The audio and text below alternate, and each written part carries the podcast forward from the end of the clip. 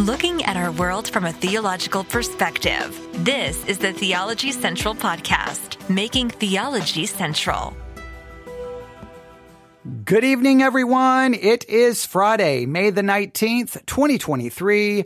It is currently 10.04 p.m. Central Time, and I'm coming to you live from the Theology Central studio located right here in Abilene, Texas. Now, full disclosure, full transparency. I have to be leaving this studio very soon. I have to run downstairs, get ready, hop in the car, and drive to the uh, airport here in Abilene, Texas to pick someone up. So I have to do that relatively soon, or they're just going to be sitting there waiting. And I don't want them to pick up their phone going, Oh, oh, I'm here at the airport he's live on the air. So I, I don't I don't want that to occur. So I'm going to try to at least start getting us going in the right direction. But but I definitely wanted to address this tonight. I did not want to wait because I love when someone listens, then takes the time to participate. And then on top of that, takes the time to email me the, the, completed assignment or to at least engage in what we talked about in some way, shape, or form. And I don't know what day it was. In fact, let me just look. I apologize. Let me just look. Um, it was what? When was it? When was it?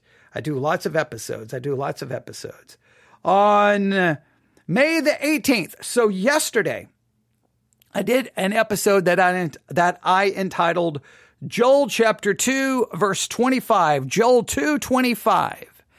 And I I decided to turn on the microphone and do kind of a little hermeneutical exercise, a little Bible exercise, a little Bible study to get you to work on trying to find the correct interpretation of Joel 225. What motivated that was a devotional by Charles Haddon Spurgeon. Now, Charles Haddon Spurgeon took Joel 225, let me read it. Joel 225. And I will restore to you the years that the locust hath eaten, the cankerworm and the caterpillar and the palmer worm. Remember, I had so many problems saying that. My great army, which I sent among you. So I will restore to you the years that the locust hath eaten. Now, of course, Charles Haddon Spurgeon immediately made that a promise to all of us. Well, in some ways, he made it a promise to the lost and the saved that the years the locusts have eaten, right? That God is going to restore that. And so I ask the question, is Joel 225 a promise for lost people today? Is it a promise for saved people today? Is it a promise for us? And I put forth the argument that I think if you look at this, Joel 225, I don't think that's a promise for us. I think this is a specific promise for them. I think you could probably say Judah maybe has an implication to all of Israel. So I think I think we looked at that being there. I also asked the question about the locusts. And I will restore to you the years that the locust hath eaten, the cankerworm, the caterpillar, and the palmer worm, my great army which I sent among you. Do we interpret those locusts? Do we interpret all of those things as just somehow metaphorical? It's not literal. It's a metaphor that it just represents something else. Or is this a direct promise to Judah, Israel, that God is going to restore all the years, again, direct words, uh, uh, the years that the locust hath eaten. In other words, he's going to restore all the years that they lost to these actual th- things that are listed. Locust, caterpillar, cankerworm, and palmer worm. I think those are the things that are listed. That those things came in, literally destroyed things. They lost years because of it, and God is going to restore that. Do we say, oh no, this is metaphorical, that the locust and these things represent worldliness and ungodliness and being backslidden, and God's going to restore them somehow spiritually. How do we understand it? So I asked, and that's just, you know, barely mentioning, I think there was four or five things I asked everyone to work on. So I received an email. When was the first email? I received the first email today at 6:20 p.m. And the person writing said, I apologize, my assignment is late. No, it's not late. There's really not a due date unless I say, turn this in by tomorrow. turn this in at 7 p.m. Don't ever worry about being late. I would rather it show up six months late, just knowing someone out there is participating. So that's so I'm just, I, I was just happy to see that someone worked on it. Here is what they uh, gave me. All right. Three things. Number one, the promises were meant for the whole nation of Israel. All right. They, they, they see it not just for Judah, but maybe for the whole nations of Israel. Now, the question is, if it's a promise for Israel, is, did it have a historical fulfillment? That, in other words, sometime maybe after Judah came out of Babylonian captivity, maybe, maybe somewhere there, it was fulfilled for Judah partially, but it will be fulfilled for Israel historically, or, or do we believe it was perfectly fulfilled for all of Israel someplace in the past? We would have to kind of figure out the fulfillment. Number three, uh, the discipline and effect of it would come to an end for those who repent and keep obedience.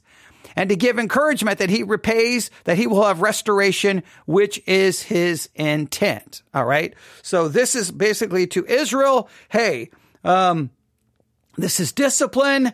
Now it's going to come to an end if you repent and keep obedience. And this is to give encouragement that he will repay and, and restore. All right. So, um, so in other words, somewhat of a more, maybe there's a spiritual element to it, but maybe the, the, the restoring the years, again, the, the exact words of the verse, Joel 225, is I will restore to you that he's going to restore this. Maybe there's a physical element of the restoration. Maybe there's a spiritual element of the restoration. Okay. Uh, for Israel, now we have to just determine has it been all completely fulfilled or will it be fulfilled? Like we, we would have to do a little bit of work on that. But this is what they said about the locust. The locust was metaphorical. It was used to illustrate that God was going to send great punishment if they didn't repent and be obedient. Now, I want us to work on that together to see if we, if everyone comes to the same conclusion, right? I have my ideas. I think I hinted a little bit at them in the first episode, but I'm not going to try to give you too much of my ideas or my thoughts here. Here's what I want you to do. Simple steps. One, if you can get a concordance, somehow you can use the Blue Letter Bible app, whatever, whatever device you want to use. Look up the word locust. Let's just use the word locust. We won't even look up caterpillar, cankerworm, uh, palmer worm. You see, let me make sure I look at it. Uh, the, uh, uh, the palmer worm, the cankerworm, and the caterpillar. We won't even look those up. Just look up the word locust. Just look up the word locust. And I want you to find every reference in the Bible that mentions locust. And I want you to ter- determine how many of those passages are speaking of literal locust and how many are speaking of metaphorical. How many times are locust described in a metaphorical way? Hey, that's not really talking about locust. It's talking about something metaphorical, right? It's not literal locust, right? Just, just determine. I'd be curious to see. I'd be curious to see how many we find that do that, how, how many we don't. All right. So just do that. So you would have a piece of paper on the top, locus, two, divide the page in half. One side literal locus, the other side metaphorical locus. Give the passage and just a basic summary of, you can just like, if it's so clear, you can just put literal. If it's not literal, you can, you can offer at least just, you don't have to go into great detail, just a brief explanation why you don't think it's literal. All right. Then if you have a Bible dictionary, if you have a uh, study Bible, um, if you have a Bible handbook, read the introduction to the book of Joel and see if they mention locust and anything happening in a historical context, whether it was literal locust or, or was metaphor. All right. Okay. That's pretty simple. Study Bible, anything that gives you an introduction to the book of Joel, anything. If you can't find one, I can probably find one online and send it to you. If you do not have a Bible dictionary or a Bible handbook, please email me newsif at yahoo.com. Say, I need a Bible dictionary. I need a Bible handbook. Here's my first and last name and here's my address. We will buy you one and we will send it to you. Okay. We will have it delivered to you by Amazon. All right. We won't ask you for money or anything else. Uh, uh, the only, uh, if for some reason we don't have the money to do that, we would tell you. But I think right now we're okay with money to be able to accomplish those things. All right. At least I think so. I think so. I hope so. All right. Okay. Now, so I want you to look that up. But he, so I want you to look up the word lo, uh, the word locust and look at every reference in the Bible, determine all the passages literal, metaphorical. If it's metaphorical, offer an explanation. If it's literal, you can just say, you know, literal. Obviously, you're putting it in that column, so I know it was li- it's literal. I want you to look up all of the like Bible handbooks, Bible dictionaries, just the entry on Joel where they're giving you an overview, they're giving you an introduction. And do they men- mention locust? Do they mention anything happening with locust? And if they do, are they talking about something that literally happened? All right. And then I want you to go back to Joel chapter 1. All right. Joel chapter 1. Here we go. The word of the Lord that came to Joel, or Joel, uh, Joel, Joel, the son of Pethuel. Hear this, ye old men, and give ear, all you inhabitants of the land. Hath this been in your days, or even in the days of your fathers? Tell your children of it, and let your children tell their children, and their children an- uh, another generation. Verse 4, here we go. Joel Joel, Joel, chapter one, verse four. I'm, looking at Pethuel and I'm thinking Joel. Uh, and all of a sudden, I just start, start wanting adding all of these things. All right, here we go. Joel one four. Here we go. That which the palmer worm hath left hath the locust eaten, and that which the locust hath left hath the cankerworm eaten, and that which the cankerworm hath left hath the caterpillar eaten. Awake, ye drunkards, and weep, and howl, all you drinkers of wine, because of the new wine, for it is cut off from your mouth. For a nation is come upon you, upon my land, strong and without number, whose teeth are the teeth of a lion, and he hath the cheek teeth of a great lion. Now, I want you to, and, and Joel 1 4, is that speaking of literal locust, literal cankerworm, literal caterpillar, or is it metaphorical? And if it is, metaphorical of what? Now, here's the reason why. If we can determine the locus in 1 4 is metaphorical, right? And we can figure out what it represents, then in Joel 2 25, we can say that God is going to restore what the locust hath eaten and we know who then the locusts are, who the cankerworm and who the palmer worm are because they represent something in chapter one. And chapter two is the promise. Hey, you remember those things? They were representing maybe a nation. Who, if it's representing a nation that's going to come upon them, who is that nation? And then God is going to restore what that nation took. And that nation is whom? And then when did that restoration, when did God, as it says in Joel 2.25, when did he restore all the years that the locust hath taken? So are they literal locusts in one? Or the metaphorical, and and I and I'm I'm glad this person brought this up because because I kind of gave I kind of threw out some ideas in the first episode, but now that this person raised this question, I'm kind of even second guessing maybe the way I was originally thinking, right? So that, see, that's why I want listeners participating because I don't want you to ever think that I, I always love to look, I will re-examine any interpretation I've ever given scripture. Uh, and that's why I love listening to people and, and, and, and interacting with people. So go to, so I want you to look up all the places in the Bible that mention locusts. How many are literal? How many metaphorical? Offer some explanation if it's metaphorical. I want you to read a book background, a book overview for the book of Joel, Bible dictionary, Bible handbook. See if they mention, hey, there was an actual, just uh, a locust came in and devoured everything in this year. So that's what's being referenced, or they don't even mention it. Right? Then I want you to look at Joel 1 carefully. Here's what I want you to do. I want you to see in Joel 1 the mentioning of all the exact same things that are mentioned in 2. Are, is that literal or metaphorical? And if it's metaphorical, what does it represent? And here's what you can do. Look up four, four commentaries and see what they do. It. You can look up your study Bible notes, or if you have four commentaries, you can look online for commentaries on Joel 1 4 you can look them up. You can look up uh, BibleHub.com. If you can't find commentaries, let me know. I'll send you a link. Newsif at yahoo.com. I mean, look, all, all the tools that we need are available online for free. It's, a, it's an amazing time to be a Bible student. You have access to every tool you could ever want. Used to, you were limited by what you could purchase or which library you could get to. Now you can just find them all online. I want you to do some work on that and see what you find.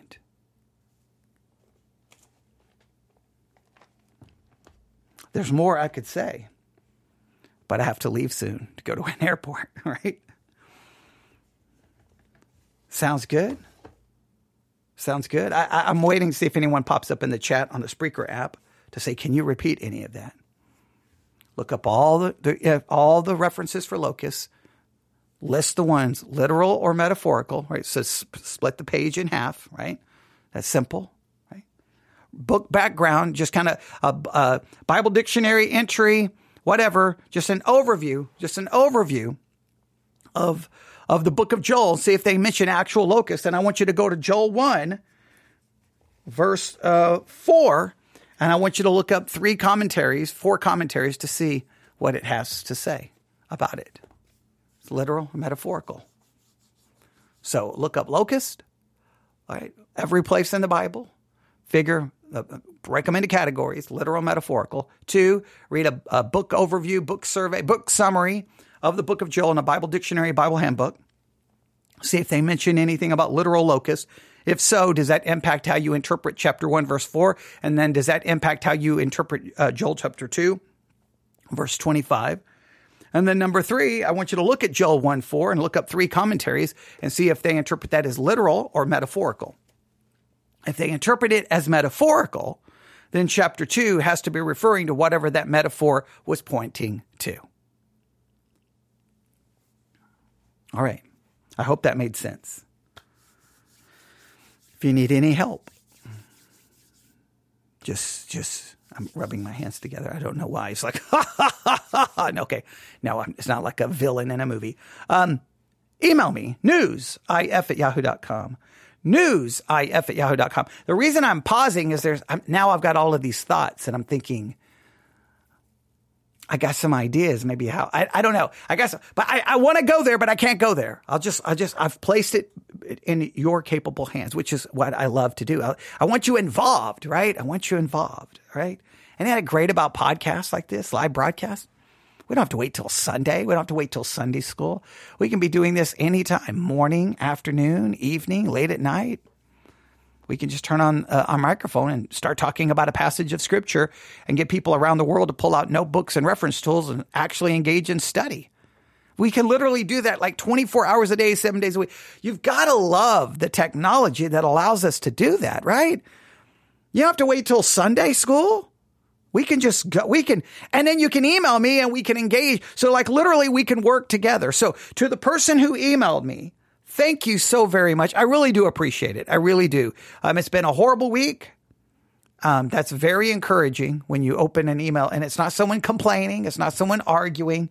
It's someone's like, oh, here's a, and uh, someone else has been emailing me uh, their thoughts on things that I've done. I don't know. Um, yeah, there's. I'm still behind on a lot of emails, but this one was just, hey, this was great. This was easy. So thank you very much. This one just was the the helped me very much. So thank you very much. All right.